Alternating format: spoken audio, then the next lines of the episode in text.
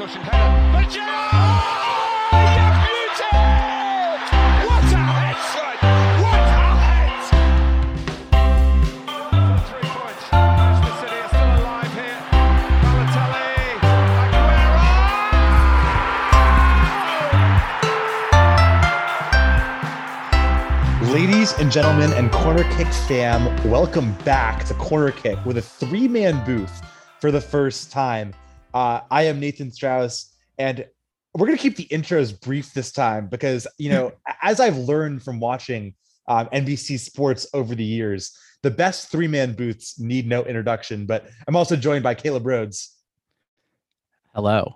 Good, good to be back after a, a spot of illness, as they say across the pond. And Nick Govinden. I'm back, baby. I'm back in this chair. I'm back at the round table. I'm back on this microphone. It feels good to be back, and I am excited to be talking about what was an incredibly lively weekend of football. Yeah, so I think the last time we talked about this game in particular, City Liverpool, uh, we were both of the opinion that uh, these are the two best teams uh, in the world, and that was you know before a two-two draw back in October watching this game this weekend made me 100% certain that these two teams not only have you know the best some of the best players in the world but these are in my opinion the two best teams in europe and, and therefore the world right now. Uh, what a game. Really like from start to finish this game was just awesome. And i think it, it served to to me to emphasize a couple of points. First these two teams are just heads and shoulders above everyone else not just in the league but uh, on the continent, and that uh, you know while this was billed as sort of a title decider, we did not really get anything decided. So Nick, I know um, you're certainly eager to talk about this. I'm curious what your big takeaways uh, from this game are. I mean, I 100% agree. This was another classic Premier League game. I think once Pep Guardiola and Jurgen Klopp both leave the Premier League, we're going to be looking back on this rivalry uh, from I think around like 2018 to 2024 ish, as I think probably the two best all around footballing sides the Premier League has ever seen. And this was another game that illustrated that. I think I completely agree with you, Nathan. These two teams are head and shoulders above anything else in Europe right now. And they really went hell for leather in this game. Nothing was left, um, you know, on the pitch for these two teams, except for the Raheem Sterling disallowed goal. But I just thought, you know, it was so fascinating to see these two teams try and work each other out. I definitely think, you know, Man City probably played a bit more of a complete game, but they certainly, you know, got undone at times, particularly at the beginning of the second half when Mo Salah just rips a pass through the Man City defense for Sadio Mane to latch onto and finish brilliantly. Um, I thought you know, both teams did a really good job of exploiting the other's weaknesses. I mean, this is just, you know, coaching of the highest caliber, you know, two coaches who have an immense respect for each other, but also couldn't be more different. And, you know, the brilliance of individual players like Kevin De Bruyne, like Thiago. I thought Thiago had an immense game for Liverpool, uh, like Sadio Mane. Um, you know, the passing and the vision of Trent Alexander Arnold was on full display in this game, even though defensively, I didn't think Liverpool had the greatest game all around on the back four. You know, Andy Robertson putting the ball into the box. I thought Bernardo Silva was immense for Manchester City and keeping the ball ticking over. Um, I mean, this was just in the quality that was coming off the benches as well. I mean, you know, another two-two draw. That means both of the uh, both of the season's meetings between these two teams is going to finish in a draw. There's really nothing quite to separate them, at least in the league. There's a point, and I think you know, Caleb, you mentioned in our group chat that City have a bit of an easier run in, but Liverpool, you know, have been so good at just finding a way to win this season that it's going to come down to the absolute wire and this game proved that you know we're probably going to see these two we are going to see these two teams meet again in the FA Cup and we are going to and I imagine my prediction is that you know this is probably going to be our Champions League final as well or semifinal. Um, but yeah, I'm interested to hear what you guys think. As a Liverpool fan, you know, obviously we wanted to win this game, but we I I've rarely seen Liverpool win at the at the Etihad. It's such a difficult place to go, and I'm happy with the point just to keep us, you know, within one of City. And I have confidence that you know if City do slip up, then this team has you know the all around quality to uh to catch up and overlap them. Yeah, I mean this this game was just a feast of soccer. Um, and I think Nick, you said how the teams have been so close for so long. I believe the statistic is since the beginning of what the 2018-19 season, a single point separates them in the Premier League over that time. And I suppose after this game, a single point still separates them. In a weird way, I think both coaches got this game right. I mean, Pep Guardiola is well known for overthinking the big games. And, you know, I, I briefly thought that perhaps starting Gabriel Jesus, who I think has been on bit on the outside looking in as the season has gone on, was was a bit of a risk. But, you know, I thought he played excellently. He scored a goal. FotMob gave him, you know, man of the match honors. And this is his fifth goal in five games against Liverpool at the Etihad. So I don't know if that's the type of thing that Guardiola especially cares about, but it turned out that that was the right call. Starting Jota was the right call for Liverpool. And, you know, the changes and the shifts that uh, Klopp made at halftime um, to sort of get Liverpool back into this game a little bit, um, I think just demonstrated that this really was, you know, like I think a tactical and sort of a player masterclass from from everyone involved and just the level of control that these players demonstrate even under sort of the extreme pressures that this type of matchup you know offers is truly stupendous. I think this is best exemplified by you know the moment when it looked as though ederson might allow the ball to, to roll across the net. Um dummying the ball as it was you know millimeters from from crossing the line before. And if you look at like the re- the slow mo replay, the man is not hurried at all. Even as Diogo Jota is throwing his body, absolutely throwing his body towards the goal line, Ederson has a stoic face and he calmly passes the outlet ball to um I think it was Cancelo, it may have been Laporte. Yeah, he squares it to Cancelo. It was like a like a soft square pass. Yeah, It's almost. my my point is it's hard to find a collection of 22 better players. Yeah. it's hard to find a collection of you know 22 better just more cohesive units as a team and i think sometimes you know one does not necessarily equate the other. So i was just thoroughly thoroughly impressed. I do have a kind of you know a, a question though. So liverpool versus city is not sort of a, a historic rivalry in the same way. Obviously liverpool's main rivalry in manchester is with united although that's not you know much of a rivalry these days. And so this is really a rivalry of of of quality of just brilliance. And i kind of wonder how you guys think it compares considering these are the two sort of premier teams of their generation to sort of the sort of late 2000s early 2010s pep versus Mourinho barca and madrid el clásicos which i think were a very different feel. There's i think hatred between the fans and certain hatred between the players that while this tie feels a lot more about kind of mutual respect and admiration but still competitive. And i'm just kind of curious you know how you think pep versus klopp city versus liverpool matches up to sort of early pep versus Mourinho and sort of those sort of terrific ties from barcelona madrid of old I think it's that's a good question. I think it's much more.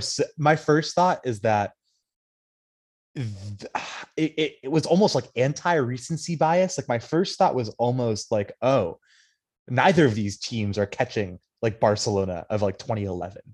But I wonder how much of that is just skewed by the fact that like time heals all wounds. So like I really only do remember, um, you know, those great classicos, um, or like how good Barcelona and like Spain were from like 2010 to 2014 because that was just like you know just given how old we are that was like a super formative time for us as like soccer fans i think it's pretty I do think it's pretty analogous, actually, um, in that the talent, the individual talent of each team is made better by the systems of each team. And like, I, am not totally sh- like, I think Liverpool, like, if you were to do like a, fo- a football manager or a FIFA type simulation of like Liverpool 2021, 22, and Barcelona 2011, 2012, like you could probably get a different winner if you simulate like you could probably get a different result every time you simulated it so i like the comparison caleb um and i do think that you know it's two managers who are just like absolutely uh on top of their game and on top of everyone else too. And i think you saw that they really enjoy coaching against each other too. Uh like you, you saw uh you know how they sort of interacted after the game. And um, even that clip of like Pep Guardiola talking with Virgil van Dijk, like I think they everyone involved in this game knows how high the stakes are. And also just like it's I guess to answer your question watching those games as like a, a younger kid it was like wow like this is just like they're doing something completely different with soccer than like a good Arsenal team or even like a good Manchester United team was at that time and we saw that in the Champions League final um, you know back in 2011 or 2012. And watching Liverpool City, it does feel just like it's not, it's not like it's it's it's on a different, more elevated plane than every other soccer game that you can watch. Yeah, I, I, I totally agree with that. I think this, for me, technically, is the highest quality rivalry in Premier League history. Like just in terms of like you know the 22 players who are out there on the pitch, like you were saying, Caleb. I think we haven't seen you know a series of matches between two teams that have hit just you know the technical heights that these two teams have hit, hit um, when when they compete against one another. I also just think like on a personal level, you know, you look at you know the Wenger Mourinho rivalry that was just a very particularly vitriolic vitriolic time in soccer. You know, foreign managers were relatively new to the Premier League. You know, there's an element of like trying to stake your claim. Uh, London is a very combustible city with a lot of combustible fan bases. If you go to the north, you know, you look at what Kevin De Bruyne said, you know, to I forget which media outlet it was, but about his interaction with Virgil van Dijk and saying that, like, you know, like I have I spend a lot of time with Virgil, you know, off the football pitch. Our kids play together. They go to the same school. We see each other a lot. Um, these are a bunch of these are a bunch of guys who, you know, Liverpool and Manchester are are very close to one another, who probably live in the same suburbs and who probably, you know, go to a lot of the same restaurants and hang out in a lot of the same circles. I imagine, you know, these two teams recognize that they are each other's equal on the pitch. You know, this is the best competition that they're going to face all season when they step on the field to play one another. And it's going to be extremely intense on the field of play. But once they step off of it, you know, that respect is resumed. And I, I think they do have a lot of like mutual love and appreciation for one another, which I think is kind of a rarity when it comes to footballing rivalries in a lot of ways. And I think it's something to be kind of admired when you look at these two teams. No, I I, I agree. I, I think it is something to be admired. And I know that I'm, you know, a bit more of a neutral in this, but I think it says a lot that, you know, even our resident Liverpool fan, even after a draw that leaves Liverpool still agonizingly a point behind Manchester City, there is there is an admiration that can be drawn from this draw. And I think that's that's kind of nice and, and poetic. And one of the things we look for in in soccer, I think. Right. Like I don't, you know, I don't have a particular affinity for Manchester City, and I think we've said on this podcast a number of times, you know, we have, you know, certain icky feelings in our stomach when it comes to the way that they operate as a club. But can I deny that I I don't, you know, appreciate the immense talent? Like Pep Guardiola is going to go down as a historic figure in the game of soccer, and rightfully so. Like he's one of the, you know, one of the greatest coaches the game has ever seen, and like players like Kevin De Bruyne, you know, players like Joao Cancelo who have come out of um, Serie A to the Premier League in the past two years to become like one of the best fullbacks in world football. You know, players like you know Riyad Mahrez. You know, I have mixed feelings about Raheem Sterling as a Liverpool fan, but I can't deny that he's immensely talented. You know, Bernardo Silva, who I think is having you know a career renaissance this season.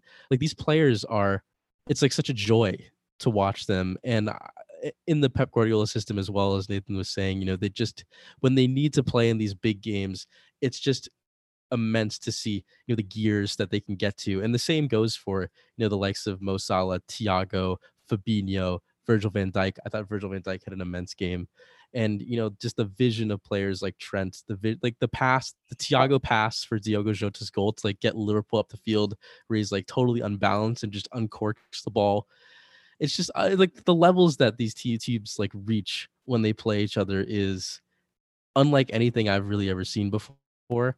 And so, yes, like I would love to have won this game, and I think I would. I I, I do think you know, looking back on it, this could be a missed opportunity for Klopp and Liverpool, but I can't say I don't admire just just watching this as a spectacle. Yeah, and I think like no one had a bad game. Maybe Jordan Henderson didn't have the greatest game. You know, he had fewer touches on the ball than Ederson did, for example. Um, but really, n- the levels of of play from players on both sides range from good to great.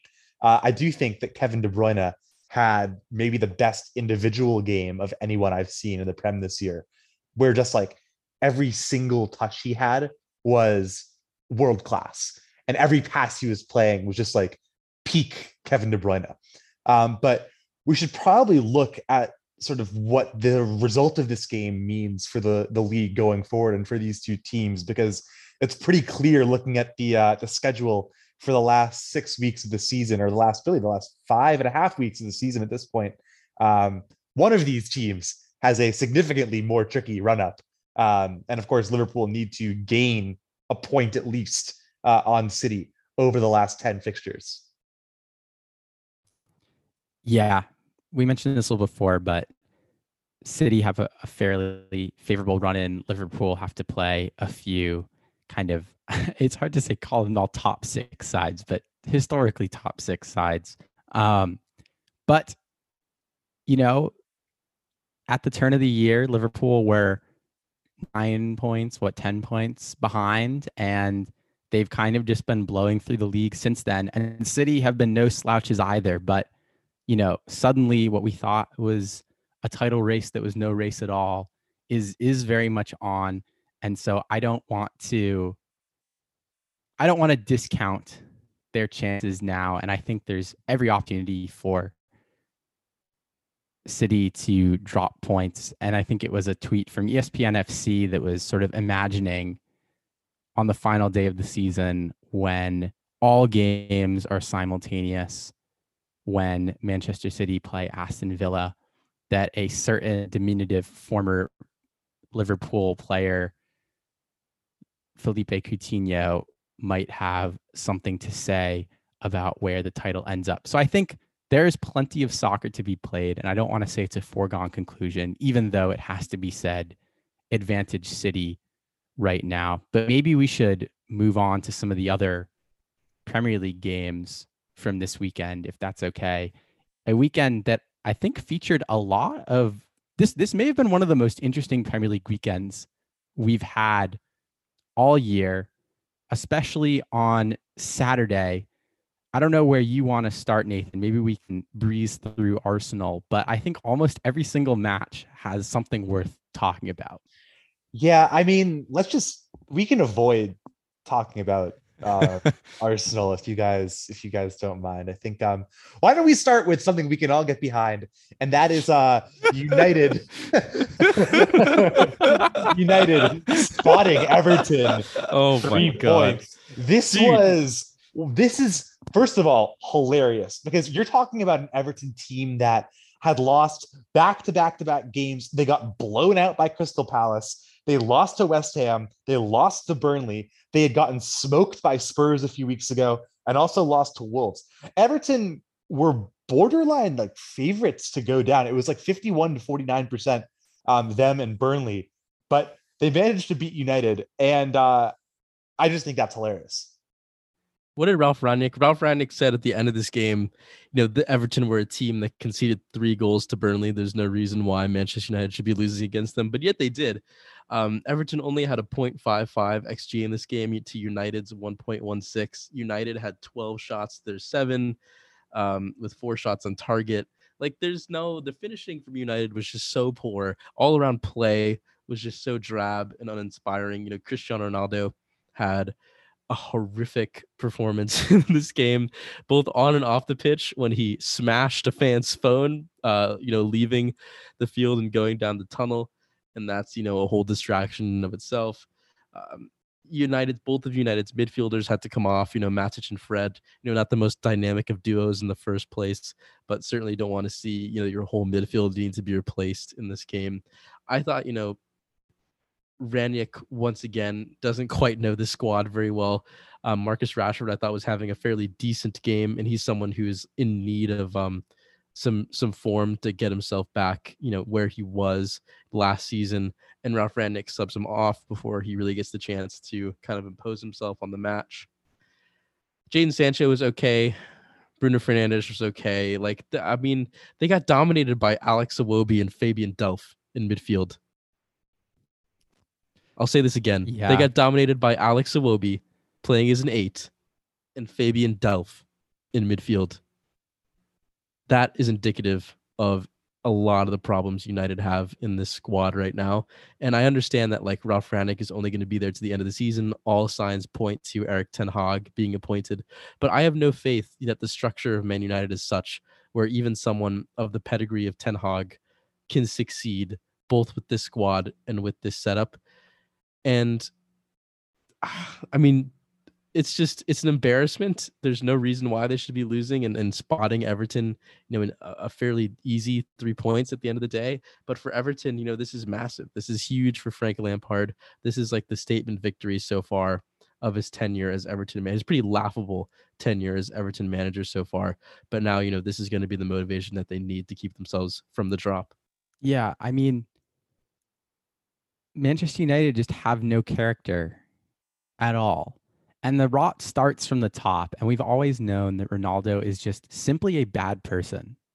He's not a good person. And that's demonstrated by the fact that he is a, like hitting fans for no for no reason. And it's just it's just inappropriate. And I think that type of I mean, if you can call it, it's not really leadership, but if you're setting that type of example as a senior player at the club, someone with sort of the pedigree of Ronaldo, it's going to affect the team.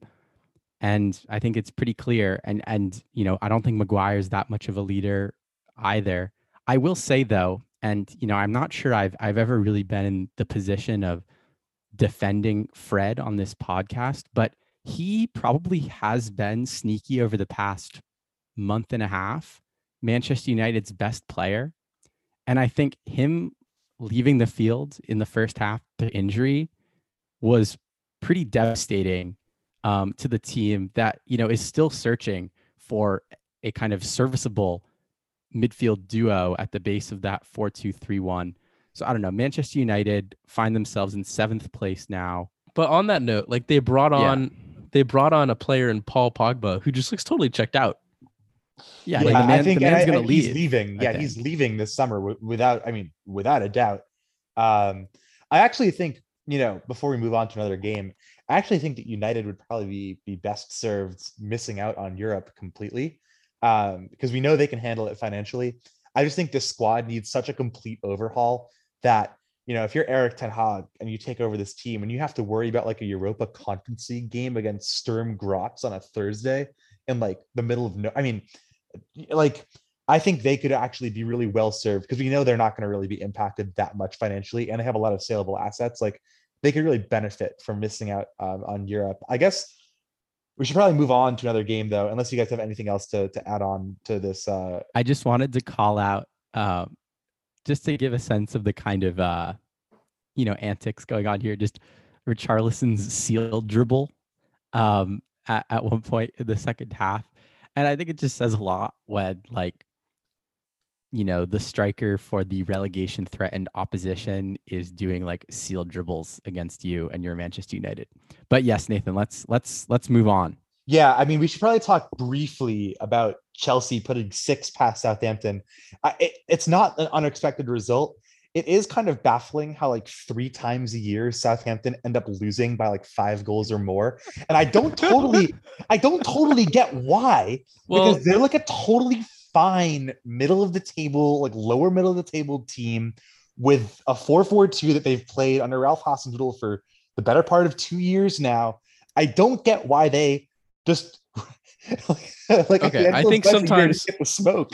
I think I think so. This is kind of like I think they have a similar problem to the to the Leeds Bielsa issue, where they have one way of playing, and if they get found out in the game, which is going to happen to you, you know, against big teams like Chelsea, and you know against teams that like Leicester was the first team that they they lost to nine 0 right? Leicester have a really good attacking outfit, particularly that season they did, and then they lost to United nine 0 who have very good players going forward.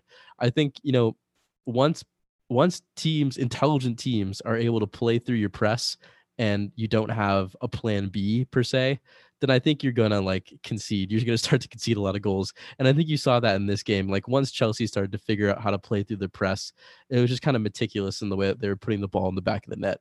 So I mean, like Ralph Hasenhüttl is a really good coach. He's someone who I think has gotten a lot out of a squad that used to have a lot of quality, but now, you know, not so much. I think Southampton have kind of needed to freshen up their squad for a long time, you know, since around like 2018, 19 ish. But I think Hasenhüttl has done a really good job with what he has. But sometimes I think this is just going to happen to a team that is one way of playing. Yeah, I also think, you know, in particular, this is the type of team that really does not benefit from players representing their national teams because they just don't have that much depth.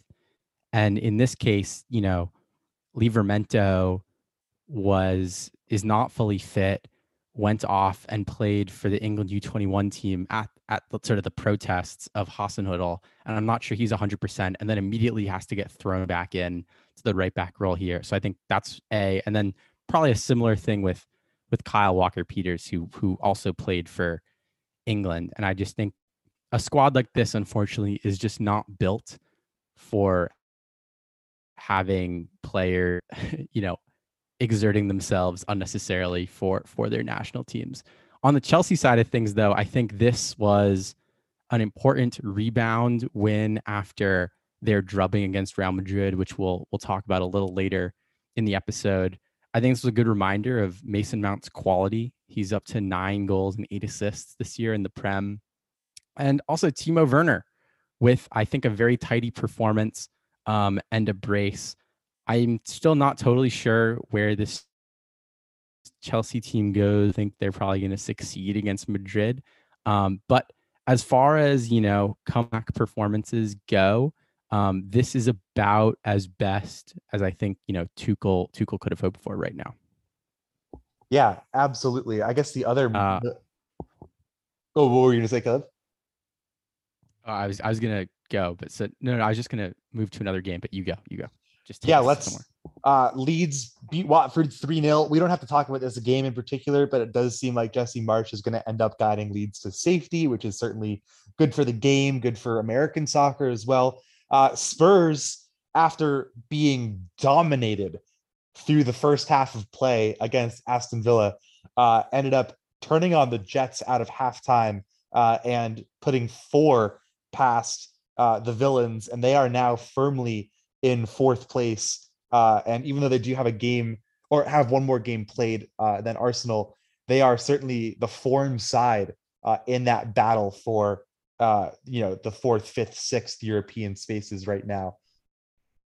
Yeah, I think this is very much a Conte team now. You know, they are definitely still getting dominated in patches of play, but I think we're used to, you know, Conte teams being able to handle that sort of punishment and come out of it unscathed and be able to open teams up on the counter and really uh, capitalize on mistakes. And you're seeing Tottenham's understanding of the 3 4 2 1, the 3 5 2 really come into full effect.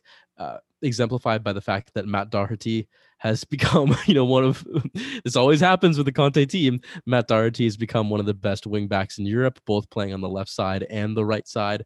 And I think the the the spark of Dejan Kulusevski to this team cannot be understated. I think he's been, you know, one of the best players in the Premier League since coming in January, and I think he's become a useful foil, bringing something very different to the Kane Son duo. And Harry Kane has one more person to uh, ping the ball off of and kind of link up with, and I think that's that's going to serve him really well. As Sorry, and, and by ping the ball off of, you mean ping a soccer ball, not a uh, a golf ball. Yes, exactly. Since he was spotted at the Masters, seemingly teleporting there from London the morning after the game. But yes, I think that triumvirate of Kulusevski, Kane, and Son is going to be just enough to get Spurs over the line into fourth place, especially since teams like West Ham and Arsenal and Manchester United are somewhat falling away at the moment. And Conte is going to prove once again that he is one of the best managers in the world. Yeah, and I also don't want to underplay the performance of Son in this game, who scored a hat trick, um, who demonstrated that he has this sort of killer instinct. He he scores just some really good goals from not that much opportunity sometimes. He's now up to, you know, 17 goals in the Prem this year, which I think places him what second after uh, Mo Salah. This Spurs team is sneaky, put together, you know, nine goals in their last two games, and I agree with both of you guys that they have to be sort of favorites for that top four spot right now. Um, and you know, despite their manager talking about how shit they are uh, sometimes, and they The Conte way. it's the it's the Conte way. Um, And, and, and to be knew- fair, to be fair, yeah, they definitely played really poorly in the first three weeks under him, but they've picked it up at the right time. yes, and they seem to love him too like that like just from the Yeah. juxtaposition of the start of the season from when they had you know nuno into conte like they seem the respect for like conte has had to earn their respect and they have had to earn conte's respect but now there really seems to be um, an understanding between conte and the key members of this team Yes. Uh, and then as far as the the Sunday games went, I don't think we need to spend too much time discussing uh, really any of them. Uh, but no, I think we can. I think we can probably move let's on. let's we move. should Yeah, just let's let's go to. We have we have too much to talk about. Yeah, actually. we've already we- been we have going a for half an hour. Yeah. So let's go. Uh, let let's talk about Europe. Uh, and we had some pretty compelling ties this last week. Uh, Liverpool turned on the Jets uh, against Benfica. They put three past them. Although there was a point in this game where I got like a little nervous that Benfica were going to come back, um, but a really comfortable three-one away win sets up Liverpool pretty nicely for a return. not that the uh, away part matters anymore, but still Yes, very nice. very true. No, it- the, the, the away win there was just to qualify. That they yeah went it was really the you know it was really the luis diaz show who didn't get a chance to really show out against manchester city much to my surprise since he's been immaculate since he's come in but you know he's he's come in and he's performing on the biggest stages and he did it once again against a team that was his rival for so many years when he was playing for porto yeah, this was a uh, this was a very good game uh, for him, and really another good game for uh, a lot. I mean, I thought Naby Keita was was really good uh, in this one, and the fullbacks looked great for Liverpool as well. But uh, Atleti taking on Man City uh, in what was described as a five-five-zero formation, and it's great if you look at the heat map or the touch map for uh, on who scored for Atleti. It's hilarious uh, Atleti did not record a single true shot in this game. They were trying to sit back and counter, um, but I think Antoine Griezmann's 31 years of age really showed uh, in this one because if you're using him as your outlet and Joao Felix as your outlet, uh, he just doesn't have the pace to beat people anymore. So at the end of the day, Atleti were somewhat rewarded uh, by playing the most defensive formation uh, Pep Guardiola has ever seen. Uh, but City were deserved 1 0 victors. And you just, you know, you cannot get outshot. I think 18 0, sorry, 15 0 was the final tally uh, in this one and expect to, you know, put anything on the board. But, uh, you know, stranger things have happened uh, at the Wanda Metropolitano. They only need one goal and some, you know, penalties really to, to get through this tie. Yeah. I mean, at the same time, I think we this is exactly what we expected from Atleti. I- I think the British press in particular had this kind of I don't even have the word oh, Um, they hate Atleti. They hate they- them so much because it was they- the same deal when when they played called- Liverpool. They call it the dark arts. yeah, they, they call it the dark arts, but if you watch La Liga at all, you know that like this is what a Simeone side does when it needs to. Right? Also, you know And that I like think- this has provided success for Diego no, Simeone. no, I'm saying, yeah, this has provided success. This is the type of thing that's got them to, you know, two Champions League finals in the past decade. This is the type of stuff that has got them important points in La Liga games when they win league titles. And in a knockout, you know, game like this or a knockout tie, tactics matter. You're not going to play the same way you might play any old game. And so I just, you know, it's not aesthetic, but I don't think it's embarrassing what Atleti did. I think it's what you kind of have to do against the team we just called the best, perhaps one of the top two teams in the world, which Atleti certainly are not. So I respect it. I respect it. I just want that to be said and the British press, I think, don't. I don't know the British press, man. As someone who Yeah, I has mean, been can, knocked out of the, it. Yeah. as someone who's been knocked out of the Champions League by Atletico Madrid, doing essentially the exact same thing that they did here, it is like incredibly frustrating, of course. And of course, it's going to be, and it's not fun to watch. And they totally take the sting out of your game, but they do it so well that it is, it's not like they've lucked into this, right? This is their strategy. They're so well drilled. This has provided them you know, a numerous amount of trophies and wins and success. And like Caleb said, two Champions League finals where they've almost won both times. And I think going back to the Metropolitano, if you asked Diego Simeone, oh, would could you could you, is it okay if like you're going to be one nil down, you know, leaving the Etihad going back home for the second leg? I'm sure he'd be like, yes, because I know that we have the quality to score one or two goals in uh, in the 90 minutes to get this game either to extra time or to win it in 90 minutes. And you're going to see at the Metropolitano, you know, Joao Felix has been really good at home this season. You know, they're they have enough quality to you know nick a goal or two against this city team. You know, Simeone is the highest paid manager in the world, and it's no fluke that he is because he means that much to this Atleti team, and he knows a big game. Like not to use cliches all over the place, but Diego Simeone knows how to win a big game. He knows the squad intimately, and he I, I think you know whether they go down in the second leg in City, they're going to go down playing their way, and they're going to go down on that sword, on the Simeone sword. So that was Tuesday. And then Wednesday, I think in general, provided a lot more interest and intrigue in the Champions League. First, we had Chelsea versus Madrid at the Stamford Bridge. And Chelsea kind of got destroyed, blown out of the park. Yes. Um, yeah, battered dude. Karim. Benzema is the first player or the oldest player to ever score back to back Champions League hat tricks. Of course, he scored a hat trick against PSG to knock them out in spectacular fashion in the previous round. He's the first person to score back to back Champions League hat tricks in a knockout round since Cristiano Ronaldo in 2017. Um, this was just an immaculate performance from a man who's going to win the Ballon d'Or this year. It didn't help that in the second half, moments after the restart, uh, you know, Mendy demonstrated that he is not, uh, you know, the best with his feet, and I don't think that's ever really been a strength of his game. But putting a really awful pass to Rudiger that left an open net.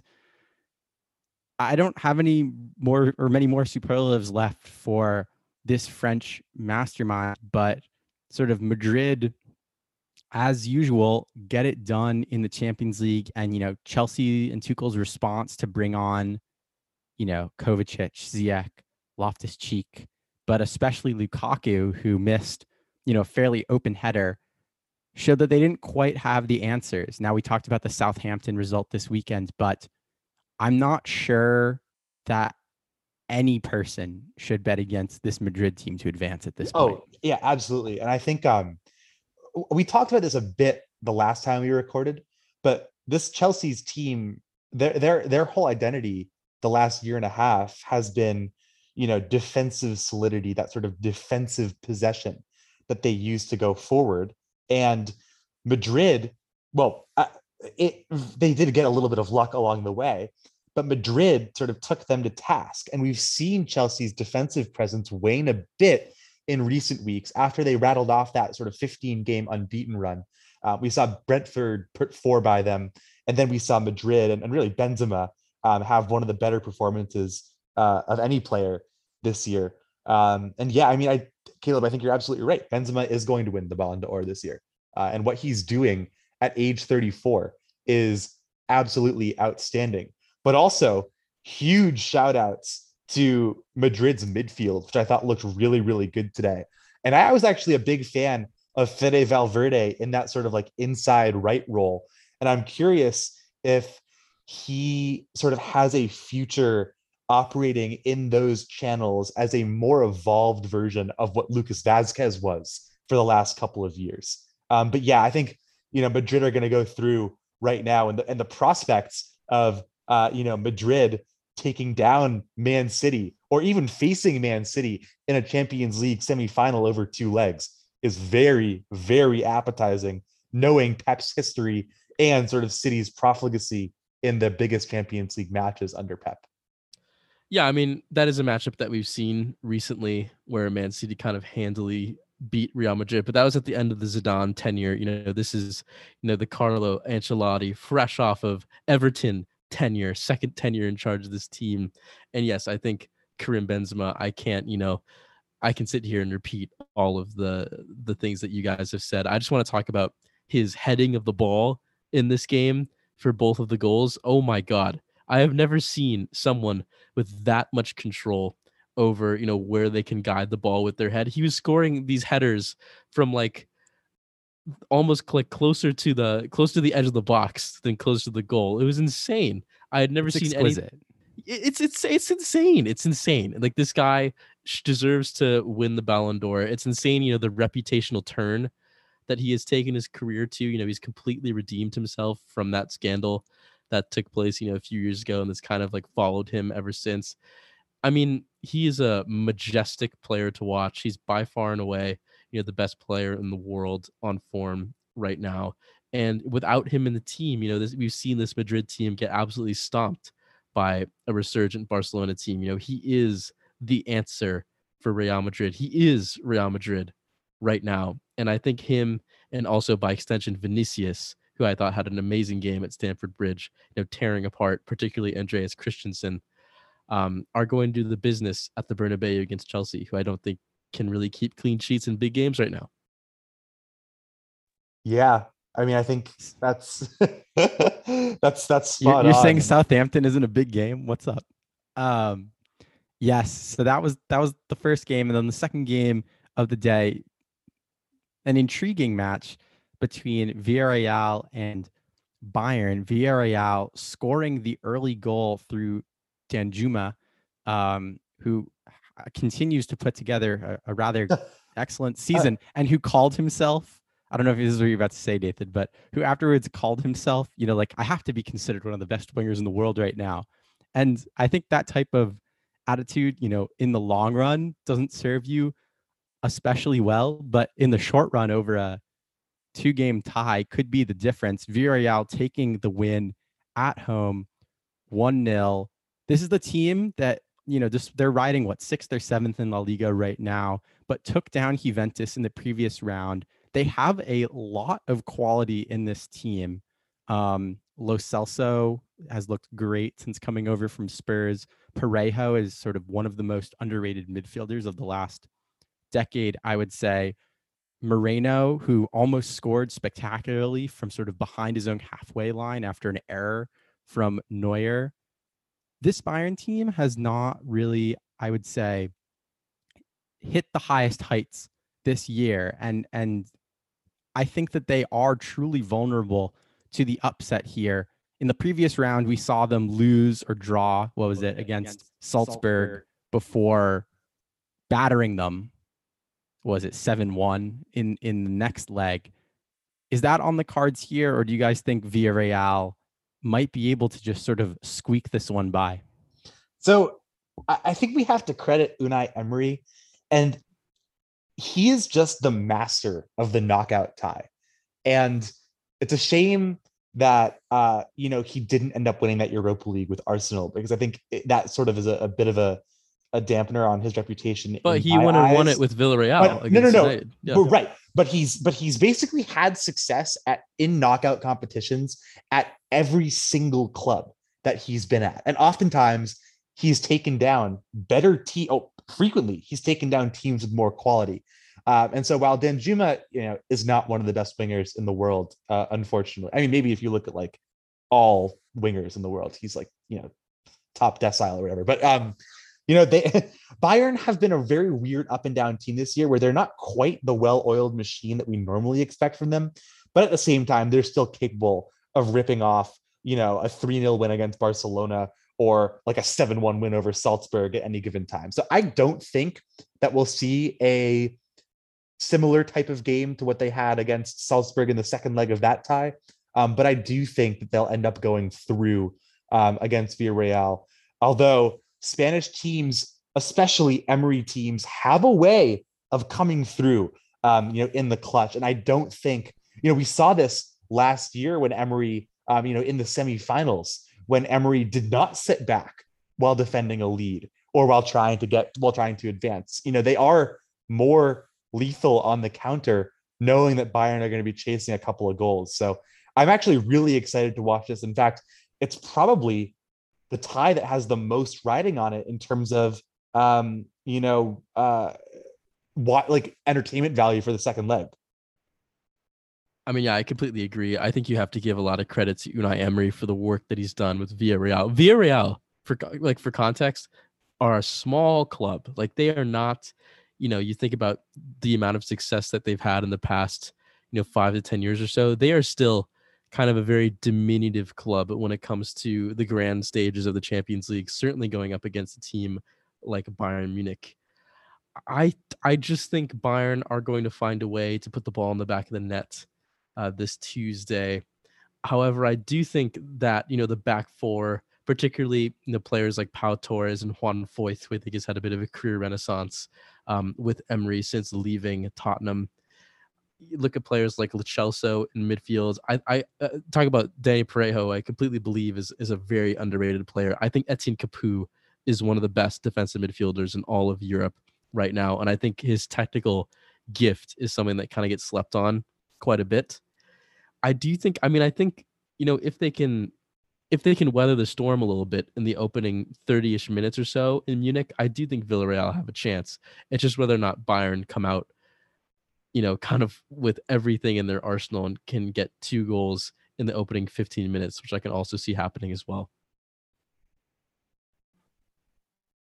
Do we want to talk about any of the Europa League results? Uh, we had, I mean, they were all pretty even on the Yeah. day. Um, Leipzig Atalanta was a game that we had predicted would uh, see some goals, and despite the teams combining for five xG, uh, we only ended up seeing a one-one draw. We also saw one-one draws uh, in Frankfurt uh, between West Ham and West Ham. Excuse me, West. that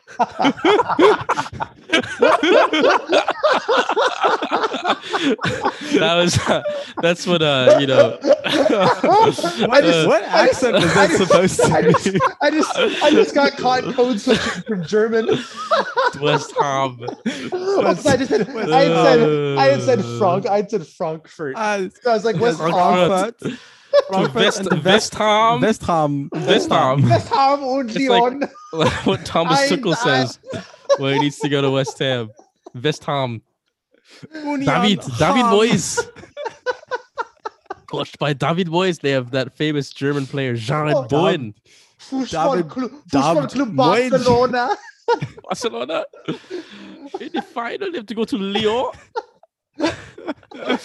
Oh my Sorry. god. Oh my god. They're not even We in had- Frankfurt. They're playing Lyon. Well, I was. I, that's what I was saying. Getting on. Yeah, to he that was moving third from- game- from I a was French- moving from, Because I- from as I was Germany saying, to France. we also saw, Yeah. also saw one-one draws between Frankfurt and Barcelona and West Ham Uh, and Lyon. The only actual decision um, we saw was Braga picking up a surprise 1 0 win over Rangers that actually could have been far worse. They had a goal disallowed um, due to VAR that I thought. is that totally a surprise should- though, or do we just overestimate Rangers a little bit? I think, think we just underestimate Braga, actually. Yeah, I also think Rangers have had a bit of a tough time since the turn of the, the calendar year, both in terms of like injuries to the team. I also think they're kind of the the pressure of Celtic being kind of back on top under Postecoglou has kind of caused them to wither a little bit. Yeah, and then I guess probably the, the most uh, interesting result from Thursday. We don't have to talk about it in depth because I know that we all uh, we weren't watching this game, but Bodo Glimt beat Roma again, which is hilarious because not only did they absolutely tonk Roma six one, uh, they then held Roma like a fairly like full strength Roma side um, to a two two draw. Bodo Glimt, of course, being the defending Norwegian champions, playing from inside the Arctic Circle uh, which is pretty cool. And they beat, um, you know, again another full strength Roma side two one. My, Uh, my yeah, favorite I- thing yeah. about this game is when uh Mourinho arrived at like this tiny little airport in this one of there's just like a bunch of fans lined up and one of them Saw just this. threw like a single solitary snowball at Mourinho and it was at that moment that you knew it was all over for the he third lost the mental battle Um, immediately. I will say this Roma team has just in general been a very mixed bag this year. Um, and so I'm curious to see where they can pull it out. The one other thing, because we don't need to spend too much time, I think, on like the Barcelona Frankfurt game. It was it was surprising, but uh, now it's a you know winner takes all match um, at the Nou Camp Spotify, uh, brought to you by Beyonce this week, whatever. Um, but I just didn't want to mention Marseille versus PAOK and just Dimitri Payet's Oh my god. laser of a Oh. goal. Banger. I have never after- seen, I have truly never seen a ball hit quite this sweetly before. Should have driven in from the corner. This was clearly, I think, a, like a practiced play. Was, so this is like the most in this is the most insane part of this whole thing to me is that clearly this is like a devised set piece that they've worked on in training and that Dimitri Payet has scored this goal in training before like Yeah, probably I- several times I hope that you know. I hope that Marseille can like find a video of him scoring this in training just to like throw it online. But you're right. It's it, it was a practiced play, driven in corner. It takes what one little skip, and then he just lasers it perfectly into the top corner. And I will say, Payet's you know a bit of a mercurial player, but he scores some of the best goals I've ever seen. goals that are totally um unrecreatable as well. Like thinking about that free kick that he hit um, you know, for West Ham against United, where it, it he somehow got the curvature perfect um, you know, to nestle in the net. So yes, that goal was a banger. Uh the only comparable that I can think of was Hamit Altintop, who was like a totally random player in the Turkish league. He won the Puskas in I think like 2011 or 2012, like one of the first years that this award was given. He had a similar volley, although it was on an angle, which made it maybe slightly easier. Um, but yeah, just an Wasn't he playing for. Madrid at that point? Am I making that up? No, so he did play for Madrid. He, Okay. I think he played like seven games. He was playing for maybe Basel uh, in the Swiss league. Um, we can uh, we don't need to fact check this because it's totally irrelevant. But um, yeah, I guess we should probably get to the weekend um, for you, Caleb, before we maybe wrap things up because it's somehow almost been an hour already. Yeah, But- yeah. Um, busy, busy weekend. Um, you know, seeing as we didn't spend any time talking about Arsenal, which is for the best, we may as well talk about Barcelona. I was a bit harsh on them in my in, in my text after this game, where I said that you know they probably deserved zero points. They actually probably deserved one point, but they will come away from this weekend with three points after conceding three penalties to Levante. Some late heroics from uh, Pedri and Aubameyang, and, and finally uh, Luuk de Jong, who's really scored some clutch goals for Barcelona. Um, you know, of his seven goals, I feel like four of them have been match winners. But Barcelona picked up a three-two win um, against the Levante team that just refused to die. Yeah, so this was, you know, Barcelona trying to shake off a mediocre, bad draw against Frankfurt in the Europa League in midweek. We're playing, uh, you know, the Azulgranas of Levante, who are the worst defense in La Liga and are way down in 19th, but do have a few quality players. I'll, I'll shout out, you know, Jose Luis Morales, who's 34 now, but remains one of sort of the most tricky dribblers um, in in the league. We concede, we play pretty poorly. I'd say we get outplayed um, by Levante for much of the first half. Eric Garcia had to clear the ball off the line. And as soon as the second half begins, we concede not one, not two, but three penalties, only one of which I would say is a little harsh. Um, Ter saves one, but then Xavi makes some, you know, important substitutions. Gavi and, and Pedri, just those two guys, uh, come on, and immediately things change. A few minutes later, Dembele sends in a ball for Aubameyang, who'd been anonymous all game, but gets his goal. Then Gavi just splits two defenders on his own, lays the ball off for Pedri, who is turning into quite the sort of attacking threat at this point. And then after Levante had leveled it 2 2 in the 83rd minute, after Lenglet uh, gave up a penalty and basically his first touch on the field, Luuk de Gool comes on to the field and in the 92nd minute scores another game winning header. It was his fourth goal off the bench for Barcelona. It was his third game winning goal. This man is a absolute cult hero and I so hope that he stays to continue to play this role um, for you know another season or two. Luke de Gool. Well, he really he, he reminds me a bit of like Eric Maxim Choupo-Moting and how like four times a season at whatever big club he was at, he would somehow find a way to like score a few game winners, despite what are some like pretty glaring technical limitations. But yeah, I mean, heck of a game. Yeah, I don't think Luuk de Jong is ever going to stop the ball on the line in the attack, Le- leading to. I think Luuk de Jong is a pretty competent uh, poacher, unlike you know some of Eric Maxim Choupo-Moting's unfortunate career highlights. Yeah.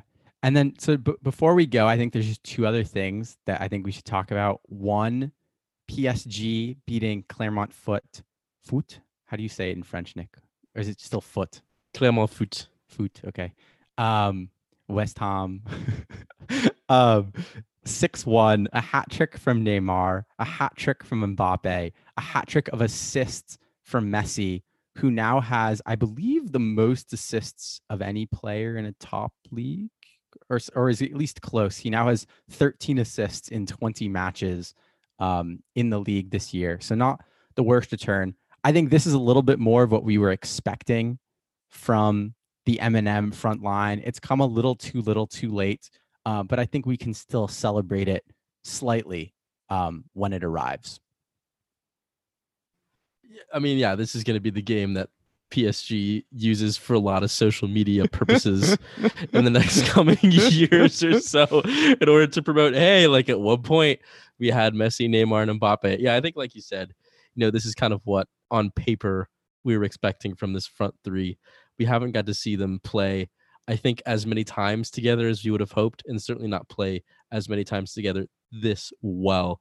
But I think this is like this was the dream, right? And I'm glad that we got to see a little bit of what the dream should have looked like. Also, it's just I'm just looking at Mbappe stats right now. The guy has 20 goals and 14 assists in 28 games in Ligue 1. That's that's ridiculous. But Nathan, Yeah, I mean it is it is uh it is it is pretty ridiculous. Um, is there anything else that we want to touch on before we we say goodnight? I just, Just remembered Serie Dimitri- Oh yeah, Oh. Serie A. I was I just, gonna say, like, I'm I'm just thinking about like Dimitri Payet highlights because he's I'm like they're all like rushing back into my head. Yeah. He had like a Rabona assist from outside of Yeah. the box. no, the like guy's some- nuts. Some random dude, this guy was nuts. And then like in the Euros in 2016, he scored that like ridiculous goal in the opening match against Romania. Like Yeah. this guy was insane. Anyways, Yeah. continue. Yeah, the Serie A bit is just um in in the very tight race up at the top there, the momentum has has suddenly switched to Inter Milan, who had a 2 0 win this weekend, while Napoli succumbed to defeat and AC Milan uh, drew for the second game running. They're ahead of Inter by two points, but Inter have a game in hand. This is definitely really going to go down to the wire, but it's looking more and more like Inter are going to retain the title. Yeah, and I think they absolutely deserve it as well. Um, you know, the job that this team has done after losing, um, you know, the the most proficient goal scorer uh, in their side is is super super impressive, and uh, I do I do think that it emphasizes, uh, you know, first of all the fact that this is a league that more eyes should be on, um, because we do have a genuine title race between three teams really uh, at this point. Um, but also the fact that as much as the I think Super League conversation got in the got uh, might might have suggested otherwise, giants are eventually fellable. You know, like giants can be felled, and Juve, as a result of a number of things, um, you know, despite some good transfer business this last winter, um, have certainly been dethroned. And I think that's good for the game and, and really good for the league. Yeah. Well, you want to wrap us, Nathan? Yeah. let's wrap. Yeah, let's wrap. You know, it's been an hour. Uh, tons of soccer going on. We are well and truly in crunch time right now uh, in world soccer. Um, you know, other things that happened this week. Gio Reyna went off injured, which is unfortunate, but um, we really hope that he recovers soon. For a guy who's had a lot of injury troubles, it's really hard to watch.